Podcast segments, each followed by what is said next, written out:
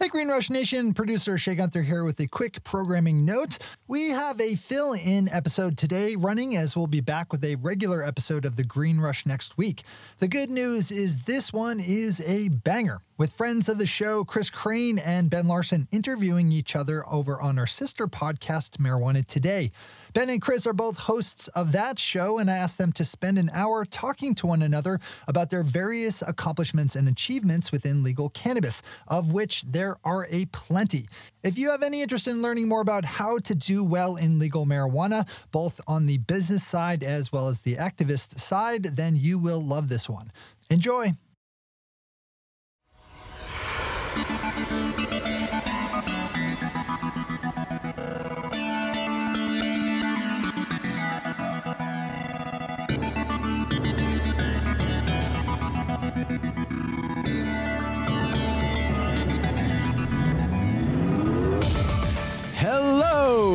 Welcome to a special episode of Marijuana Today. This is this week's host, Chris Crane. And we've got another host. This is. Hello, it's Ben Larson. what are we doing here? How did we Yeah. get here? that, that- that- I ask myself that question every day. Um, so, for Marijuana Today listeners, uh, this is one of the sort of special episodes that uh, Shea uh, Gunther, our, our fearless producer, has been rolling out um, as a way to sort of transition from the, the daily and give you guys some extra fun content um, and uh, help you all get to know some of us regulars a little bit better. You've been hearing our voices for a long time. For for me, it's been about six years now. Uh, for Ben, a couple couple years, I think. Uh, and uh, so this is not an episode for us to get serious about marijuana business and politics, um, or at least about this week's news in marijuana business and politics, but for you to get to know us a little bit better um, and our our involvement in the cannabis movement and industry. Uh, so and, and, and I get to I get to honestly say that I'm here with one of the smartest people in the industry and movement because Chris Crane is the gold standard in my eye, and I have a lot of questions to ask him. Um, so yeah, sorry for cutting you off there, Chris. I'm no, just, no, no, uh, no. This this I- is I how it's going to work I'm- today. Yeah, it's it's it's I'm thinking hosts. about our normal intro, and I'm just like, oh yeah, this is the smartest person in the in the industry movement. in- Ah, in well, thank eyes. you, thank you. Um, you're not, you're not, you're, you're, you're pretty smart yourself. Uh, yeah, no, no. This is how it's going to be. We have, we have no script today. We have no sort of set questions. I think we're just going to kind of interview each other and chat about, you know, what we're doing here and how the industry's got here, where it's going, and uh, hopefully you all, you all enjoy it. Um, I- hope we will too. I have no idea, but let's. Uh, let's let's jump in. Well, Ben, you know, I, you know, I, I actually, you know, we've been podcasting together for a year or so now. Um, I actually don't know that much about your your background. I mean, I know about what you're doing now and and, and Vertosa and whatnot, but um, I don't have a good sense of how you got here. So why don't we start with that? I mean, tell us a little bit about you know what what what brought you to cannabis. Yeah, great questions. Uh, um, well, this is going to be fun. Um, so I, I've been working with early stage startups uh, for over a decade now. Um, so I love creating things. And well, let's just say in the cannabis industry, there's been a lot of creation, uh, especially over the last six years that I that I've been in the gig. Um, you know, before that, even more circuitous, I was actually a professional engineer uh, doing you know, uh, civil engineering, transportation planning, that kind of stuff.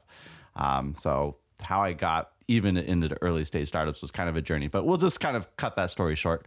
Um, you know, I, I was working uh, with early stage startup programs, uh, helping them build them around the world, uh, which, you know, to create a program, you also have to have an ecosystem. Um, and that was a big part of my job is like dropping into a city that didn't historically have a startup culture, um, pulling together the business leaders, giving them kind of a, guidance in, in curriculum. And this was all through the Founder Institute. So it's not my brainchild, but, um, you know, worked really closely with Adeo Ressi, the CEO of Founder Institute, uh, to kind of just proliferate this concept that Silicon Valley itself was a the, the good side of Silicon Valley, you know, uh, that creates stuff and you know raises money. Um, that that's a mindset. It's not necessarily a place. And so, you know, got to go all around the world and create startups in locales that just historically didn't have that culture of sharing and mentorship and kind of the rising tide mentality. Um, but you know, at the end of the day, I, I, was an entrepreneur and I was destined to do my own thing. Um, and I was looking for my next adventure when the cannabis industry just kind of kept knocking on the door. I, I, hadn't historically consumed it much. Um, I wasn't opposed to it. You know, I had like my libertarian tendencies, but I knew for one thing that it was far less dangerous than than alcohol. Mm-hmm. Um, and you're from the Bay Area, right? Yeah, yeah. So yeah, okay. I'm indoctrinated so was, and yeah. born and raised in California, so it's like part of my blood. Yeah, um, I was gonna say this isn't this isn't for, this isn't foreign to you, uh, yeah. in California, yeah. especially in the Bay Area.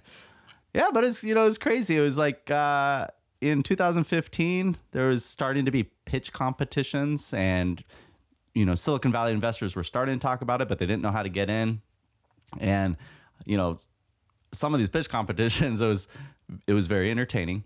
Uh, there, there wasn't a lot of sophistication. I remember uh, it was just like, yeah, yeah, it was just like, a, oh, and like, you know, I remember the first events I was going to, like Evan Horowitz's a uh, weed club, and I'm like, weed club, and it was like, and then sounds like, fun. That's the kind of club I'd like to go to.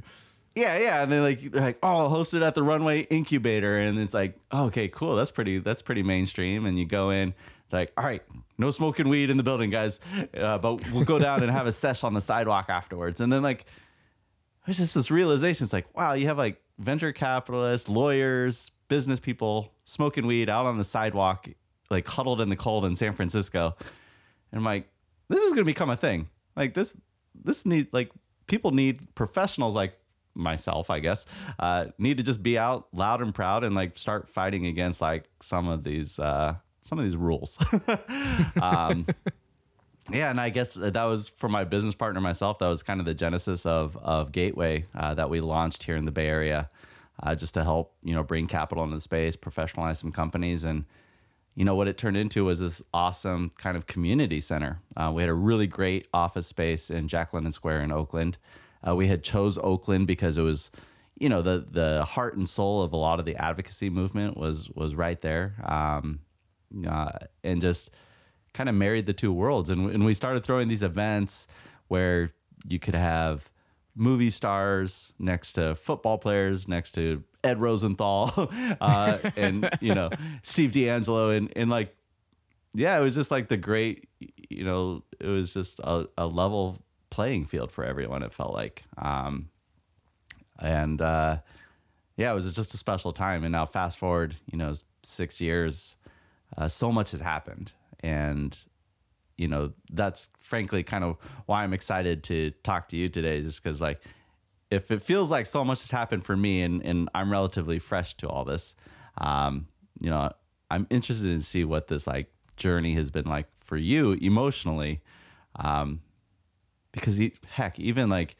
thinking back, I was meeting with my business partners for Vertosa last night, and we were talking about like how we felt emotionally in November of December last year versus today.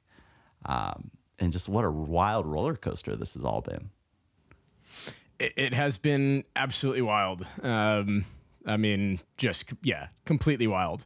Um, it, so it's been, so that was what five, six years ago that you first got involved. Then? Yeah, yeah. So ran, ran the program for for about three years, um, and a lot happened. We realized we were early for that kind of business model um, because at the end of the day, it wasn't a charity. We were trying to run a business. Um, but also, you know, found my, my business partner wasn't as enthralled with the cannabis industry as as I was, um, and so we decided to kind of start work going our separate ways. And in that time, I was developing a new investment thesis that was more focused on uh, the necessary investments to grow the whole ecosystem. So, kind of the infrastructure plays, the infusion technologies, you know, mm-hmm. go figure, um, that could, you know, help the whole industry elevate and not just verticalize and and put all the value, you know, behind one brand. And so that's kind of the the ethos behind Vertosa is like we want to we're you know we're investing a ton of capital and resources into research and development, uh, new technologies, and then trying to share them with all these different brands that we work with, um, and and keep it, you know, as open as possible. So we have no you know exclusive relationships, like not trying to give anyone a leg up on each other. It's just trying to create the standard for for safe and efficacious products. Yeah, it's kind of building a community in the process, right? It's the nice thing about being able to touch all these different brands and work with all these different brands, right? You're kind of creating a, a community where you're, you know, you're seen as trusted because you're not, you know, you're not competing with any of them. You're not favoring any one of them, right? So you must give you a lot of access to some really interesting folks in the uh, in the industry. Yeah, um, you know the, the the cool part about it is it's like, especially because we started with the beverage category, which is you know all the rage right now. um, it's uh, there was this realization amongst everyone we were working with that we all needed to work together to kind of fruit this kind of um, this new category. And it wasn't going to get done by any one brand or any one you know manufacturer.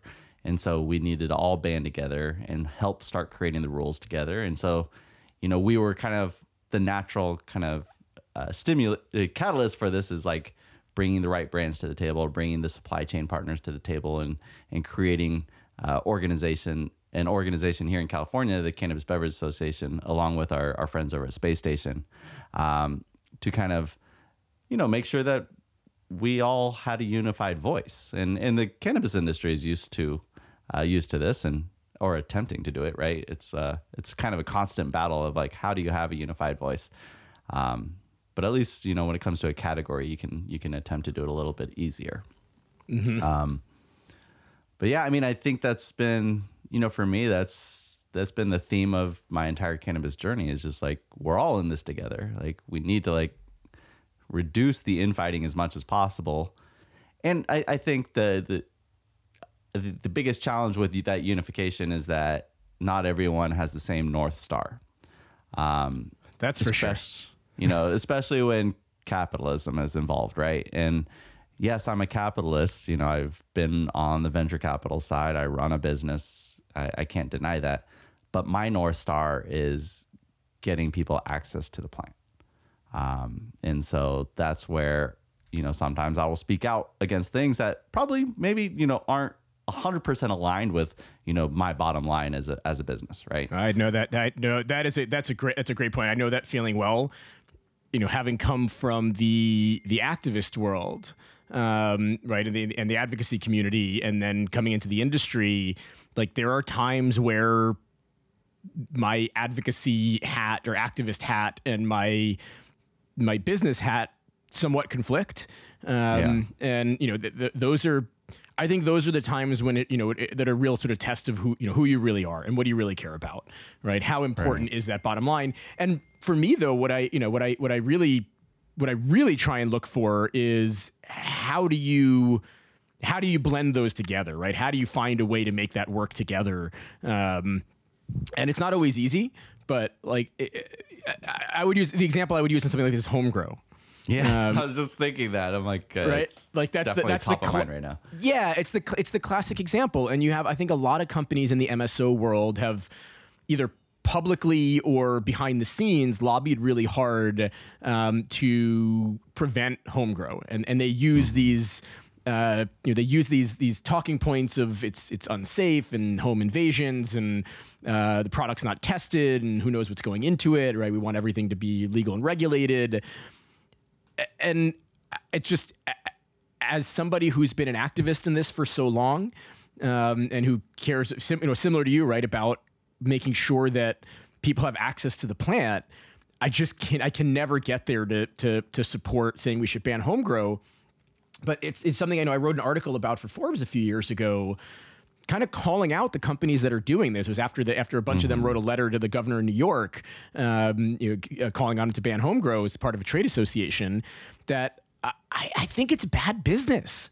Like I think it's it's, a, it's, it's not a good look. I'll tell you that much. It's, it's less, not, uh, and it's going on all over the country now, right? Like uh, I think we were talking about Columbia Care in Delaware, and then um, uh, I think there's been some upheaval in in Michigan recently. I, I, saw saw an article, or at least someone speaking very loudly about it on on LinkedIn, in the very least. Right. Um, no, it's, an, it's it's going on all over the place. Columbia Care was involved in the one in, in New York as well, if I remember correctly. And mm-hmm. I just think it's, I think it's short sighted, and I think you're pissing off your core customer base right yeah. like and, and that's what i think that that's the thing that i try and get across to my colleagues in the industry on an issue like this that it's a short-sighted view that in the end is probably going to cost you more in business than it will save you, right? Like you don't see Anheuser-Busch out there lobbying to ban home brewing, right? Yeah. You'd never see that. You would never see it because they know the people who brew beer at home buy lots and lots of beer. Right? Like Yeah. these are people like people who brew beer at home do it because they're beer enthusiasts because they love it. right? They're not only drinking the like, you know, the subpar IPA that they're brewing in their basement, right? They're doing that because it's fun and they're to and they're like trying and they want to share it with their friends. Because Yeah. the reality is like brewing really good beer is hard. Just like, you know, growing weed is not that hard, but growing really good weed is hard. That's right. so, you know, most people are going to grow in so their is closet. extracting it and putting it in different types of products and all that kind of stuff. Right, and that too, like right? nobody's like- doing that at home really, other than like you know your old school like brownie making. But like nobody really does that anymore because you can buy way better edible products at the store. And so like people who buy or people who people who grow at home, right? They're they're they're growing for themselves. They're growing for some friends, right? They're generally not growing the absolute best of the best quality, and those people are you know same same same thing, right? Just like the people who brew beer in their basement are not going to only drink that you know mediocre IPA. Eh, they're, they're going to go out and they're going to buy all different kinds of other beers out there because they love beer. That's why they do it. Same thing. The person who's growing a strain of Blue Dream and Jack Herer or whatever in their in their in their in their basement and that comes out fine, right? Not the best of the best, Yeah. but it's fine.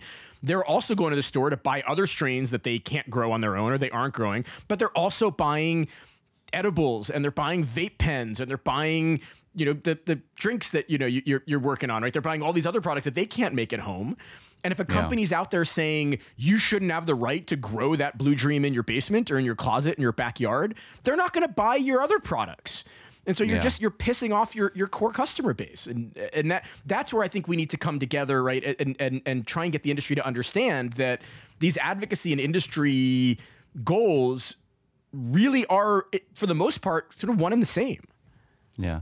Well, the you know the the other aspect of it is that we have, I mean, I'm in California, so I'm a, I'm a little bit blessed with the the weather, um, but I'm growing my first weed plant out in my yard, and it's beautiful, and I, I just it grows so much every day. I'm like super excited to see it every day, and when people come over, I want to talk about it and show it and smell it, and like, and you know, I I just look at it as like it's a, a great way to like normalize the plant, right? And that's frankly what that's all in all of our best interests. And so people have like if it becomes normal for people to have cannabis growing in their yards or in their houses, like what's more normalizing than that? And you know, I, I don't know. Like like you said, it's just such a short-sighted move, but um, you know, I think right but also I mean look. I, not, not to cut you off but like when your plant's ready to harvest you're probably not going to stop growing weed are you no. You're probably gonna stop buying. Start buying weed right now. That's growing it, but like that's yeah, that's yeah. not going to be the only weed you consume once No, you're no. harvesting your plant. Yeah, and you know, frankly, I mean, I might not even consume it. I just like growing it. You know, it's Right, like I, right, right, like, exactly. I'll- I mean, I mean, don't get me wrong. I'm going to consume it, but like, I'll probably gift it, um, but like not enough to like to the point where people are. Other people are going to go stop buying weed, which is probably a fear. You know, it's like, oh, what if all these people start growing all this immaculate weed and then like start handing it out to people, and then like uh, they're not going to want to buy any. And I just think that's is, I, I don't know. It's kind of like uh, I equate it to the the fears of like people uh, afraid that like teenagers are going to start consuming cannabis more, right? Like I, I talked about this in the last episode, where it's like. It's just like the numbers have not changed. it's like from from 2009 to 2019, like nothing has changed. In fact, the peak was in 2011 before any legalization occurred. Um, and so it's uh, I don't know. I, I think people just need to ease up on on that one a little one. But I mean, you are. I mean, you're you're president of an of a multi-state operator. Um, like, how has that? How have those discussions gone, and how has that been navigated in the past for you?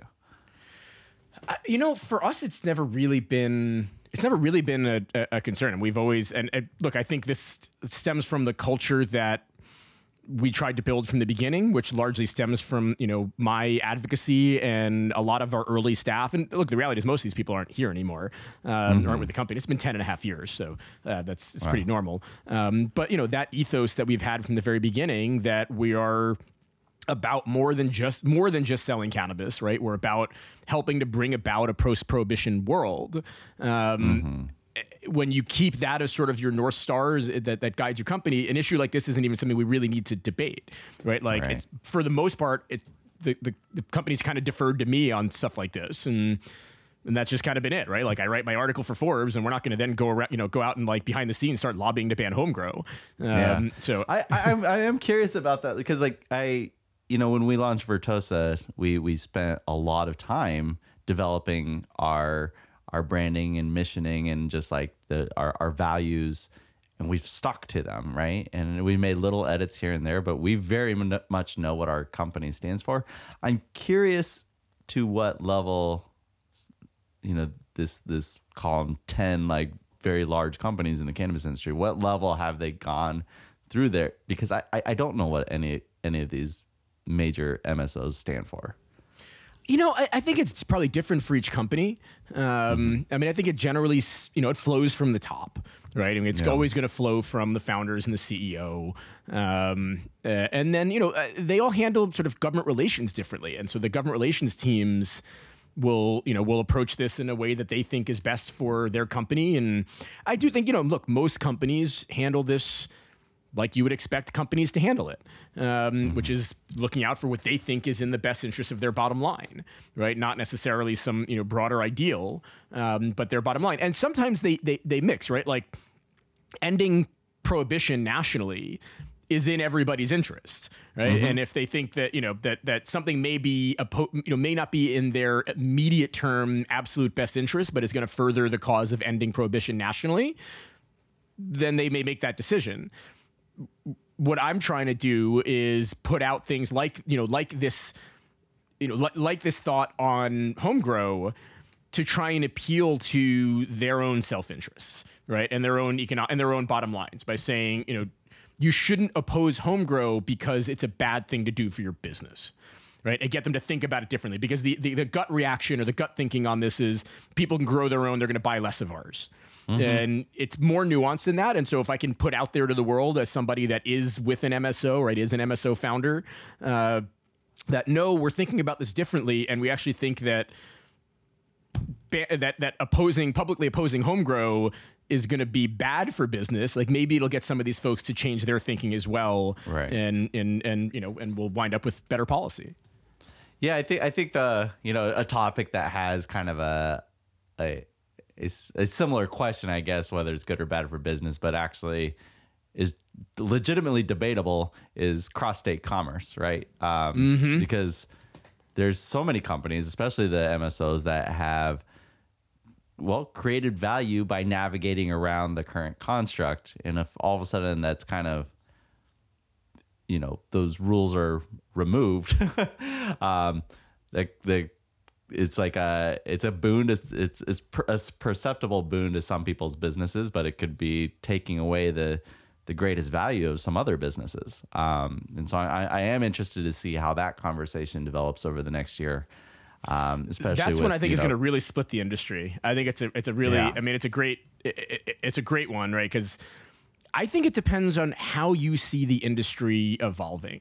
Right, like Mm-hmm. I know a lot of the MSOs are going to really push hard f- to stop or delay and really delay because ultimately interstate commerce is going to come into play. yeah but can't stop it but just slow but you can delay it, right? I mean, you can you can Yeah. you can lobby to say that you know when we pass whatever the More Act or, or, or federal legalization, that's a whole other issue, right? I don't think that's happening this year anyway. But if it does, right, that we should we should we should give it five to seven years before interstate commerce rolls out, right? Like Mm-hmm. let's allow these bigger com- these companies to to make their money back, get their footing, right? Uh, you know, the, the the big alcohol tobacco companies won't be as interested in jumping in without interstate commerce. So you know, let's give the existing players some time to adjust to the new realities and and and and eventually be able to compete with some of these bigger players.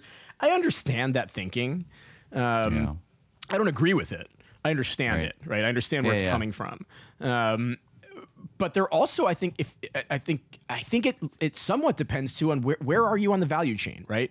If you've expected, if you if you if you have invested substantial amounts of capital in these you know big indoor cultivation facilities in places where it doesn't really make a whole lot of sense to be growing anything, right? Let alone cannabis, uh, particularly right. in places like you know the Midwest or the Northeast.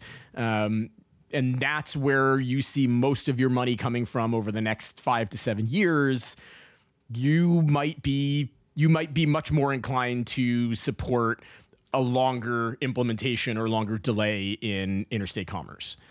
Mm-hmm. If you're mm-hmm. a company that's been focused more on the finished product side of things and the consumer packaged goods side of things, um, interstate commerce may be a blessing, right? Because right. you can produce gummies in Illinois or in Missouri or in you know or in the Northeast almost as cost effective as you can in, in, most parts of the country, right? That's a manufacturing process, not cultivation, right? You're not you're not you're not having to like control for atmospheric and, and, and environmental conditions, um, which right. are which is a huge cost in cultivation, right? It's why most of the cultivation will ultimately end up moving, you know, to the west coast because um, it's sort of optimal conditions for growing mm-hmm. especially outdoor greenhouse. Um, but if you're producing gummies and lozenges and uh, fruit chews and, you know, and, and vape pens and all this other stuff, yeah. you kind of do that Midwest, anywhere. It'd be great. Yeah, yeah. I mean, you know, the cost of, cost of labor is a little bit higher here. Like, might be better off doing it in Alabama, right, than in than in India than in, than in Illinois. But you know, it's not not, not huge cost differences there. But mm-hmm. in that case, like interstate commerce is probably a good thing because it drastically reduces your cost of biomass, right? Yeah. The inputs that go into creating these final products. And so if you can, well, this you comes know, up, this comes up in the beverage category quite a bit because you, you know, all other beverage, you know, verticals have massive facilities where they do these these large production runs, and you get the economies of scale, and you try to transfer that equipment to you know state by state, and it's really hard uh, to make products at a reasonable price. Um, and that's why we see these infused beverages on the market that are, you know, being priced at six, eight dollars a unit on a store shelf when like the co- consumer perception because of alcohol would expect that to be you know a dollar or two dollars a unit right? Right right um, right. When that's going to come down the, right? not to mention the taxes on top that add 30% Right, exactly. But that will come down once you know once those well the taxes are what they are, right? But um, once the inputs, the the biomass that goes into that is a lot cheaper, that comes down um, right? That price starts coming down, and when and that, and that happens with interstate commerce, right? When people can grow massive fields, outdoor fields, especially when we're talking about biomass, it doesn't have mm-hmm. to be mm-hmm. grown well; it just has to be grown, right? Yeah. It's all getting extracted yeah. out anyway. Um, I mean, look, there are some there, there are going to be top of the line consumers. I was having this conversation with a friend in the industry yesterday. She's like, "But I I I care a lot about really high quality full spectrum distillate." It's like, mm-hmm. right, but you are the top of the consumer chain here. Yeah. Most yeah. people there'll don't be, really care. be products for her too. Uh, of course, of course. Yeah. But the vast majority of consumers want a consistent quality gummy that you know that's good, that is cheap, right? That, that mm-hmm. and if you can grow in these massive fields in in California and Oregon, right, Washington, extract all of that and send it across the country, your biomass costs come down by you know by a by a, a, a, a a massive margin, right? I mean, you're not talking about like dropping half the cost. You're talking about exponential um, yeah. decrease in, in, in value. And then and then once we open up international markets, right, and we talk about international commerce, not yeah. just not just interstate commerce.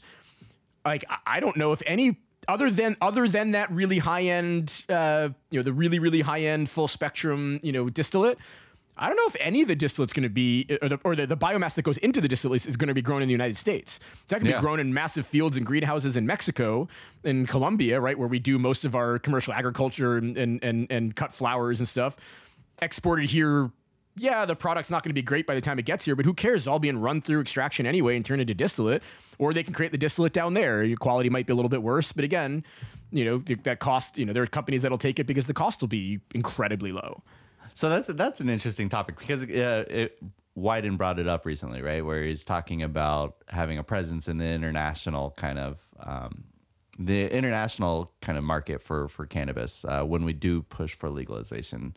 Immediately, I'm like, well, not, is he expecting this to go hand in hand? Like we legalize and then immediately we're looking at the the role that the U.S. can play at the international level. Um, and I'm just I, I'm curious, like at, at that point, do we start, uh, you know, does the government get involved? Like, oh, we want to do mostly exports and and and minimize the amount of imports and like how I have no idea how that kind of stuff works. I think there's no. It's a great question, and I, don't- I don't I don't really know. I mean, I think there's going to be a push to minimize imports into the United States for some period of time. Um, I don't know. I don't. I don't think that's sustainable in the long run. Um, but I do think that's probably going to take longer. It's really easy for to scaremonger, uh, you know, the uh, the boogeyman of you know international commerce and poor quality product coming from Mexico and this specter of cartels and what, which is all kind of bullshit. Um, But yeah, you can see the you, you can you can see that that that coming. Um, uh, at some point down, you know, some point down the road. Um, so I think it'll take, I think it'll take some time, but I think eventually it gets there. Um, But you can certainly, I mean, you can certainly imagine like most of the big MSOs and whatnot in the United States are really, if they're lobbying against interstate, they're really going to lobby against international commerce. But again, unless your focus is on final you know final consumer packaged goods right because those brands will hold their value way way better than the flour will um, right as the flour commoditizes.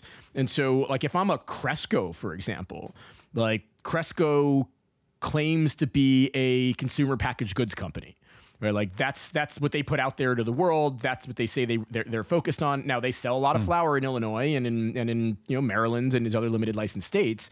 But ultimately if they and, and i'm saying this i've never talked i've not talked with you know Charlie Bachtell or anybody at Cresco about this. I'm just just just going off of what they're saying publicly. If they are truly a consumer packaged goods company and that's where they see themselves going when when all of this is said and done, they should probably support interstate and international commerce because Right. like yeah they'll, they'll be able to shut down some of their grow their, their grow operations but they'll be able to massively increase their margins on the consumer packaged goods which they're stating is the ultimate goal of their business. Um, so it'll be very interesting, to see how some of these companies you know how some of these companies approach this as we you know as we really as we really you know, get into it. So I want to I want to dial back and, and talk a little bit about your origin because it sounded like you, you, you jumped in and started forefront in the ear the early 2010s. Is that is that is that right? in in 2010 yeah In 2010. Okay. in 20 uh, no i'm sorry 2011 it was february of 2011 when we first started Okay. Take me back to like before that, like the the kind of like the advocacy that you were doing, and then just kind of how you decided to take the approach that you did with Forefront versus potentially other opportunities that were out there, or or, or maybe there weren't, weren't other opportunities. That was the only way to go uh, based on on your locale. Uh, I mean, it, was a series of fortunate and unfortunate events that kind of led to it, or what at the time seemed like unfortunate events that turned out to be quite fortunate. Um, didn't really see it at the time. So, you know, I mean, I think most of the listeners know I came from NORML and Students for Sensible Drug Policy. And when I was leaving SSDP in late 2009, um, you know, the industry was very, very, very small, very much in its infancy, really mostly in Northern California at that point. Um, right. Southern California was a mess. Colorado was just getting up and running.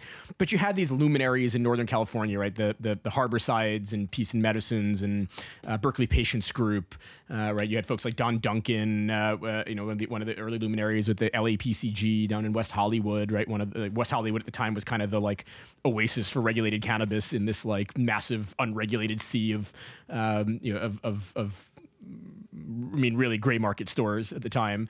Um, Right. And, you know, Harborside was one of my big donors at SSDP at the time. And, and, had gotten to know Steve DeAngelo and had gotten you know tours of Harborside and you know it was really it was it was sort of a light bulb I don't know if it was really a moment but sort of light bulb series of moments seeing places like Berkeley Patients Group and Harborside both of who were donors at, at, my, at the nonprofit and it really occurred to me that what they were doing was going to help bring about an end to prohibition just as much as the advocacy work that I was doing in DC because what was what was what they were doing sometimes inadvertently and and I mean in the case of really of, of like Steve DeAngelo and, and Debbie Goldsberry and these early pioneers like they knew what they they, they understood the bigger picture because they were activists Yeah. themselves was demonstrating to the world what a post what a post prohibition world would look like right? I mean, it was a very much an act of civil disobedience. These things, these stores were arguably not even really legal under California law at the time, uh, even, even though they were licensed by like the city of Oakland and Berkeley. They weren't licensed by the state of California yet.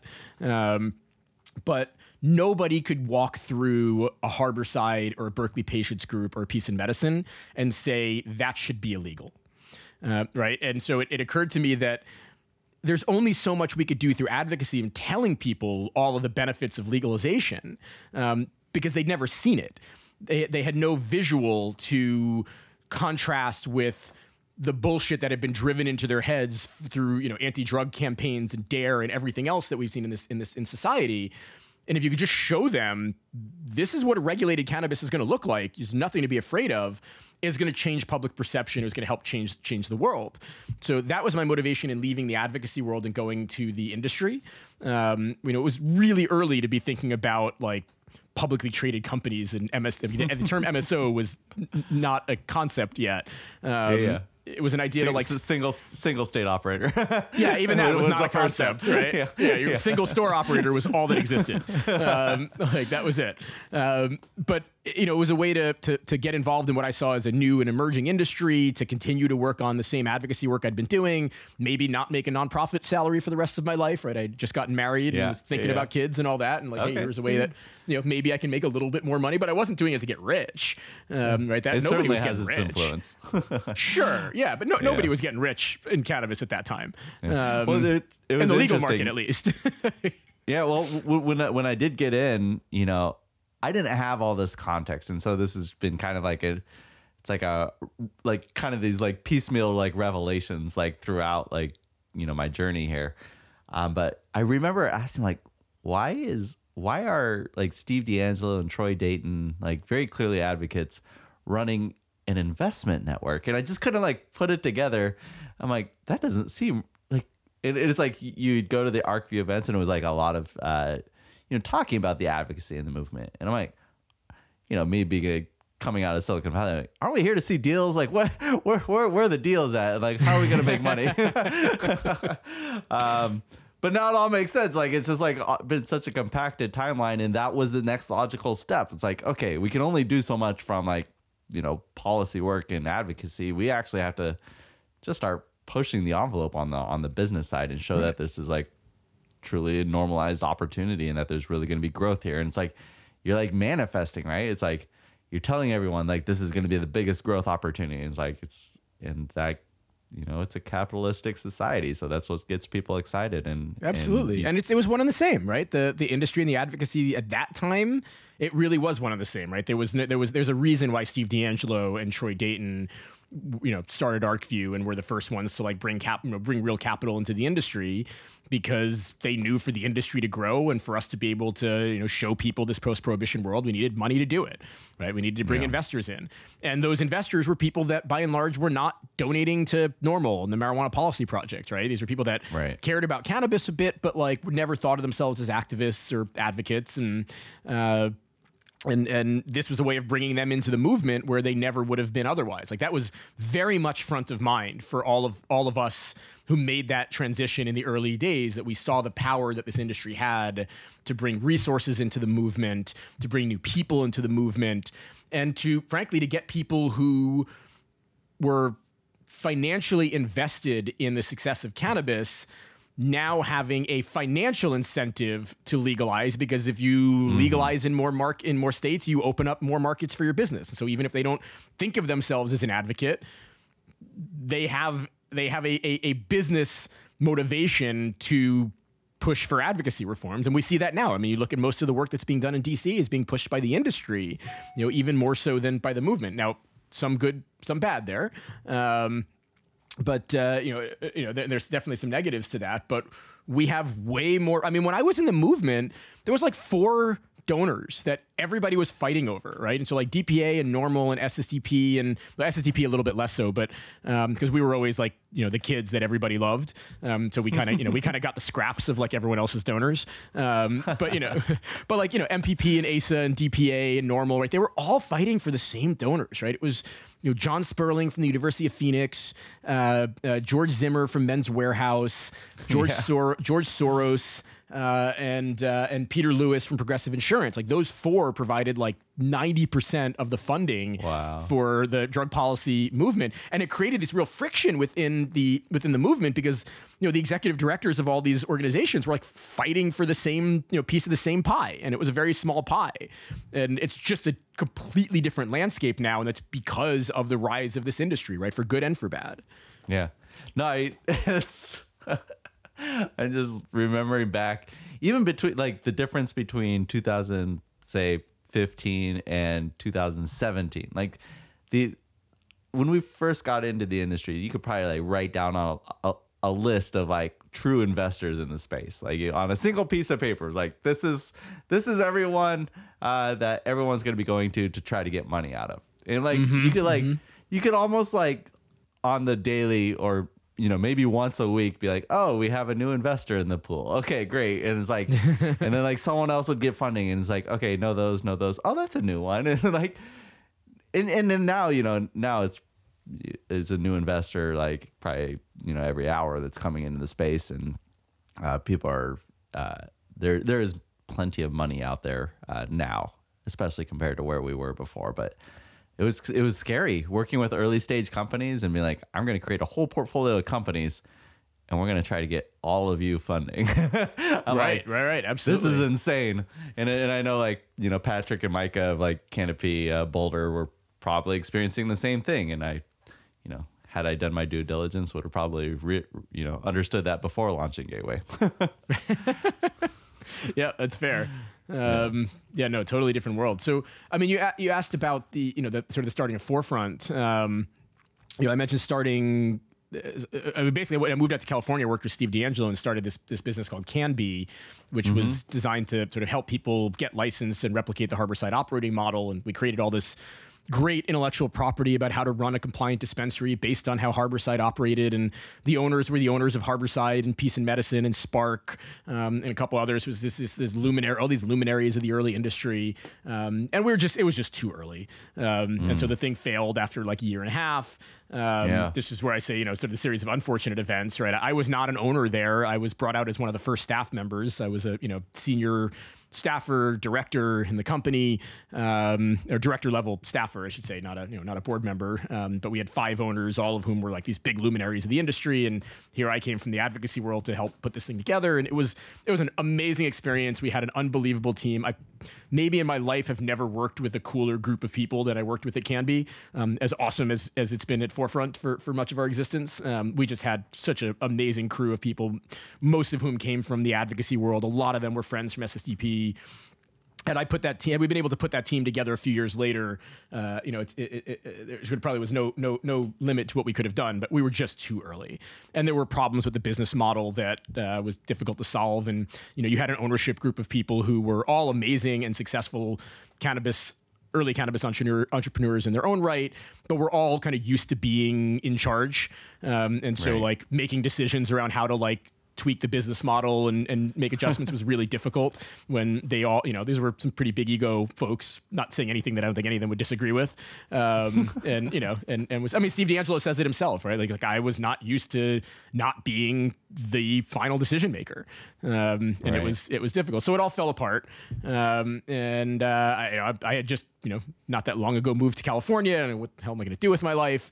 Um, and was able to turn that into forefront. You know, I had, I had established a relationship with, uh, Josh Rosen, who at the time was actually running the, the family investment office for John Sperling, right from the University of Phoenix, one of those big four investors or big four Right, right. funders that I mentioned.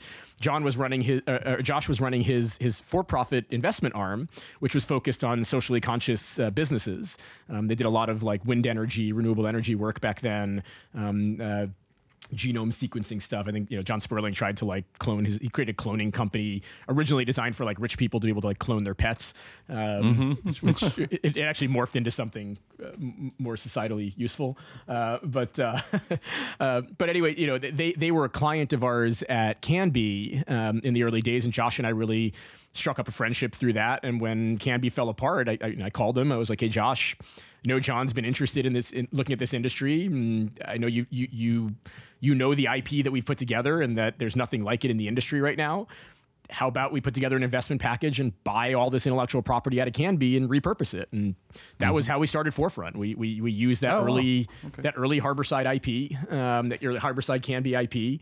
We had a up until I mean really up until just a few years ago, we had a licensing agreement back to Harborside. Anytime we opened a store for a client or for ourselves, Harborside Oh, got some money because No we were still yeah we were still we had to pay off that licensing agreement from the early Yeah, days. yeah. It's, done now. Um, and those materials, you know, look nothing like they did ten years ago. Um, they've gone Sure. through tons of iterations, but um, you know, and, and it was, I mean, it was, it was, it was, it was really kind of a win-win too, right? Because the, the the principals at at CannBe, who were all friends and great people, right? CannBe had a lot of debt on the books, right? That would have flowed up to the the owners, so we were able to help them pay off their debts by buying this IP that they weren't going to use otherwise. Um, And we got into the consulting game ourselves and started out as consultants, and you know, we we didn't become a, a, an MSO or an operator ourselves until years later. Um, you know, in the early days, as I mentioned, John Sperling was our initial investor. You know, John was the chair of the Apollo Group, which is the University of Phoenix parent company. Um, They hated us. Um, Yeah. like the, the his, Yeah. his risk managers absolutely hated us. They didn't want, you know, so we could like we couldn't advertise, we couldn't market ourselves publicly. I did like I mean, High Times did like a, an article on me at the time where I, I you know mentioned what we were doing and like they all got really pissed off about it because they didn't want John public even though John had donated like millions of dollars to legalization they didn't want him publicly associated with marijuana business at the time um, so like it was it was challenging to operate we had to be you know, we had to only be in the consulting space we couldn't touch the plant and um, you know a couple years later University of Phoenix stock tanked. Um, there's the there's the for profit uh, uh, uh, university uh, industry kind of tanked um, and became more difficult for John to meet his financial obligations. He also got got old fast. I mean, he was like 91 when he made the initial investment. Um, Wow. But was Yeah. really spry. I mean, he was super sharp, still completely with it. So, I mean, in those early days, like when his risk manager, like we would, you know, we would ask for a new tranche of money, and the risk managers would like hem and haw, and, and Josh would like then just go to dinner at John's house and say, "Hey, here's what's going on." He's like, "Oh no, no, of course, like I've committed to this, use the money." Don't listen to those people. right but then his you know his faculty started failing him a little bit as he you know was he was 93 94 and um, we weren't able to you know get through to him directly and it just became really challenging and he was worth a lot less money because of the, the stock tanking and so we were able to buy the company out, out, out not out from under him we were able to buy him out of the company um, with some new investors and that was right around the time the Cole memo uh, uh, the, se- the second Cole memo came into play and that's when we're like Yeah, well yeah. we've developed all this great operating protocols and IP, and we've got this awesome operations team that we're using to like help all these other people get open. And our clients aren't paying us uh, for the most part. A lot of our clients aren't paying us because they don't like cutting the checks once they get open. And we should just go and get some licenses ourselves. And that was the genesis of us transitioning from being just a consultant to you know to, to becoming ultimately an MSO ourselves. yeah. That's that's awesome. I I wow, what a journey. It kind of Yeah, actually it feels like forever ago now. I mean, it was. It was. It was 10 and a half years ago that we started this thing. That's wild. Uh, it kind of reminds me of the way I was feeling uh, when I was winding down uh, Gateway. It was, um, I'm like, man, I, I've spent the last you know ten years giving people advice. I'm like, maybe it's just time for me to go do it. Yeah. um, yeah. Well, I mean, as as we kind of, uh, you know, the conversation has has certainly evolved uh, over the years, and now it feels even even over the last 45 minutes. yeah, forty five minutes. Uh, you know, we're we're kind of like we're we're waiting on the edge of our seats for this uh, this federal legalization. Um, it's a it's not, it feels like a matter of when, although you know, I, I'm very much used to being surprised, so I will.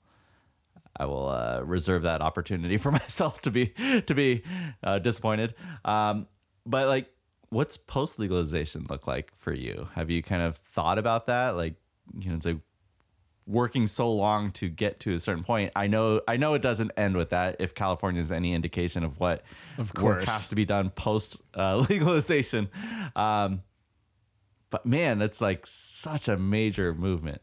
Like It's like it- four four twenty of hopefully next year, but uh, probably maybe the following year. Um, like I just can't imagine what that's going to be like. I mean, well, I don't, you know, I don't. you know, I, I don't think it's happening soon. Um, like I don't think it's going to happen this year, unfortunately. Um, but we've talked a lot about this on, on the show. Um, but when it does, yeah, look, there's going to be a lot of work in implementation. Um, right, there's going to be a lot of you know a, a, lot of work, a lot of you know a lot of a, a, lot of work to make sure it's done the right way, that the right people have the opportunity to participate. Um, so I look forward to being involved in that conversation and that discussion. And I don't know, at some point, like it's been a long time. At some point, I look forward to just being able to like sit back and smoke weed and kind of watch it play out around me without like being right in the center of it. But yeah, still probably a ways away from that. I don't know. What about you? What are you excited about for post legalization? Man, um, yeah, I don't know. It's I, I was.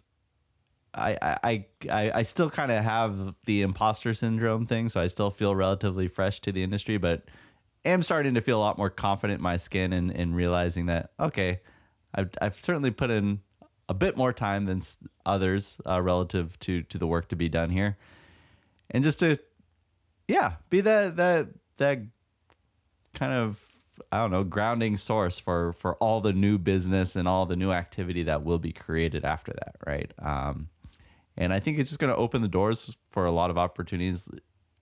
Maybe not sit back, but definitely you know take some more advisory roles, not be so involved with the heavy lifting um, because there's just a lot of a lot of knowledge that we all have have gained uh, through going on this journey, and, and, we know what's important, what needs to be remembered, um, and what need, frankly, what needs to still be fought for.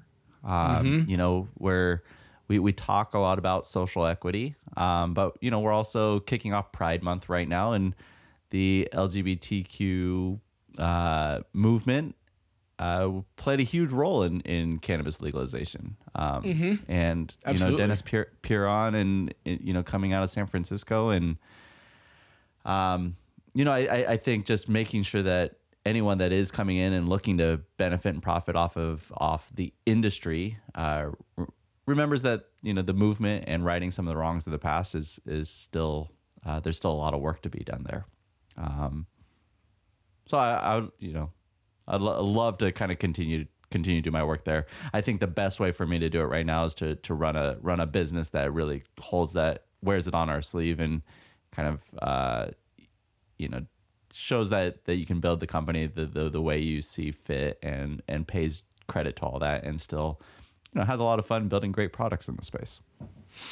No doubt, no doubt. Um, yes, I, yeah, and I, I, I, do look forward to being able to like watch others do most of the work. Um, but we gotta, we got a ways to go to get there. I, I, will say the, the the thing that this industry has given me is like this perspective that you can actually uh, effect change, right? You can actually have influence on on the rules of which you are operating in.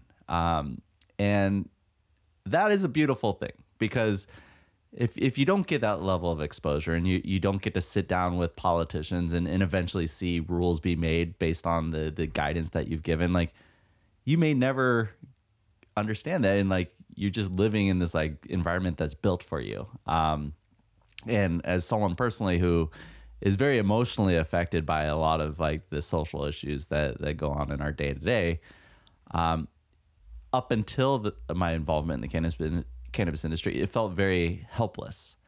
It's like how would I ever, how would I ever change anything?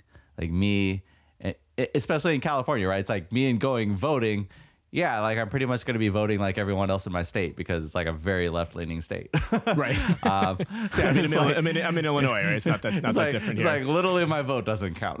right. Um, but, you know, your vote may or may not count, but your actions certainly can. And the sometimes it literally is just getting in front of someone and having a high level conversation with them and educating them. You know, I, have sat down with n- new assembly people and senators in in California just this year and been like, okay, have you heard of a cannabis beverage? Uh, and they're mm-hmm. like, no. Mm-hmm. I'm like, what's your familiarity with cannabis in general? It's like, well, you know, I had some discussions around Prop 64. I'm like, wow, okay, we have a long ways to go. But, you know, in a 30 minute, 45 minute conversation, you can not only bring them up to speed, but like gain, you know, uh, an advocate, frankly. And it's like, yeah, we'll back that bill. Like, uh, we'll make sure that this gets passed. That's like, that seems like a no brainer. Um, and sometimes it really is that easy. Other times it's not, right? I, I realize there's a lot of social issues that have very ingrained deep roots and it's very difficult to change. But, you know, for, for new movements like this, or it's not new, but it's new to some people. Um, right. it's like you can actually make change. So like you know, if anyone is is indeed still listening to this, it's like this is why being an entrepreneur in the cannabis space is being an advocate uh, because you have to create the future for yourself, and you actually can, and that's kind of cool.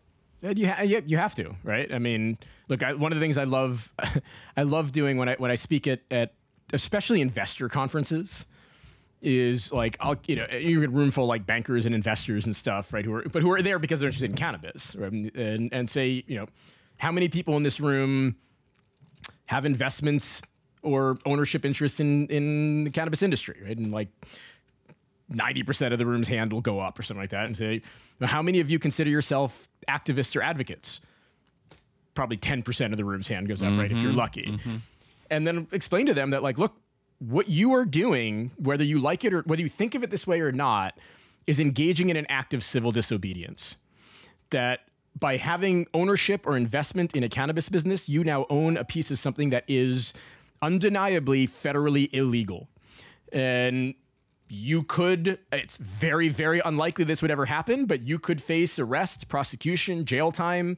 Some of these companies that are growing, you know, hundreds of thousands of plants collectively across the United States on the books, you could face the death penalty for that. You know, they've never actually brought a federal death penalty case, but it is on the books for, you know, for growing over a certain amount of plants.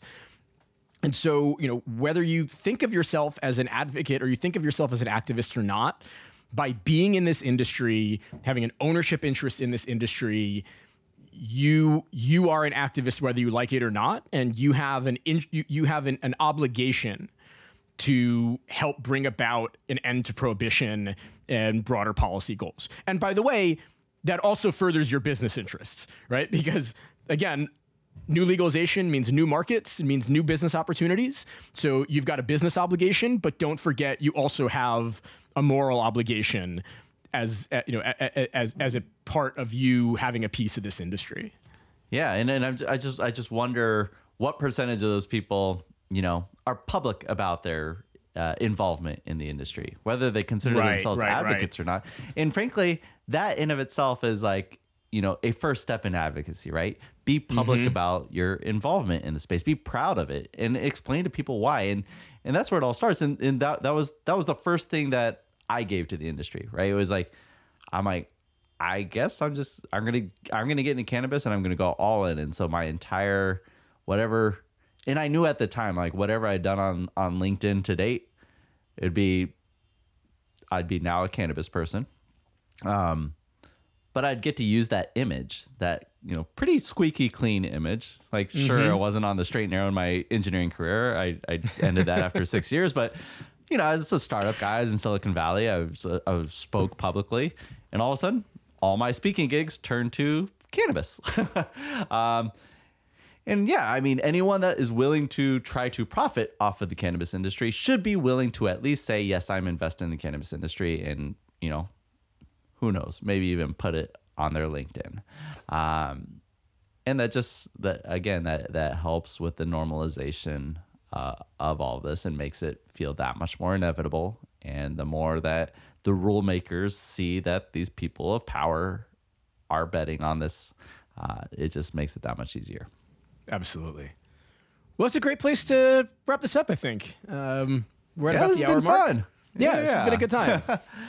always, uh, always great to chat with you. Like I, I, I know I gush about you, but it, it, it truly, truly is like, it is uh, an achievement for me personally. Like I admired you. You're like a, a, a north star. Like as I, you know, had my journey coming into the industry, listening to you on the podcast, and then all of a sudden getting to be on it. And I'm like, whoa, I'm like, this is weird. and like, again, how we started, how did we get here? well, it's been, it's been awesome getting to work with you on the show as well. I mean, You've been a great addition to the show and you know, appreciate your you know your voice and your views. Um, and uh, I, I, very much appreciate what you have to say here. That that that makes me you know, it makes me very proud. You know, I had folks when I was getting into this, right? I had folks like Steve DeAngelo and and Debbie Goldsberry and and you know these early pioneers that, that I looked up to uh, in, in, in getting in, you know getting into this, and to you know to to to hear that I could provide that to others coming in, right? That that that makes me really proud. So I, I appreciate that. Yeah, yeah, and those that that's my East Bay crew. You know, those are the ones. That, uh, I remember my my very first session, and, and then we, we, can hang up after this. uh, but my my very first session at Gateway, um, I had Debbie Goldsberry um, setting. I think oh, who did I bring? It? I think it was uh, I think it was Patrick Lee from Rotten Tomatoes. Um, so the CEO of Rotten Tomato Tomatoes sitting next to Debbie Goldsberry, um, Berkeley Patients Group, uh, and then she went on to do Magnolia Wellness. Um, and it was just one of those cool moments. I'm like, we're bringing these worlds together and, you know, again, create the level playing field. It's like your, Debbie, your advice is equally as important as, you know, the CEO of a tech company. And we're going to help build this industry together. Um, That's right. Debbie, oh. uh, Debbie got me high at my very first NORML conference when I was uh, 20, 21 years old. Uh, I still remember she had some kick-ass White Widow on the uh, upstairs balcony of Madam's Organ in Washington D.C. at the uh, NORML conference party. Um, so I'm for, forever grateful on that one. That's amazing. Well, she's still got good weed. I, I can attest to that. this is true. This is very true. Um, all right, Ben. Well, this is awesome. Um, I don't think we need to do finishing moves here because this is not a regular show. Um, I think our whole show has kind of been a you know free form finishing move. So I-, I appreciate you joining me for this. This has been a lot of fun.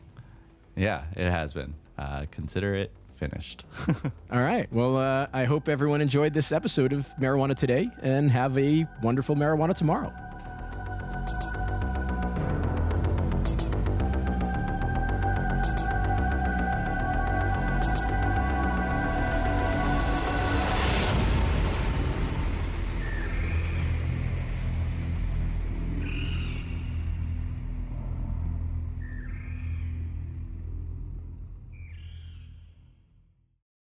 One take, Shea. One take.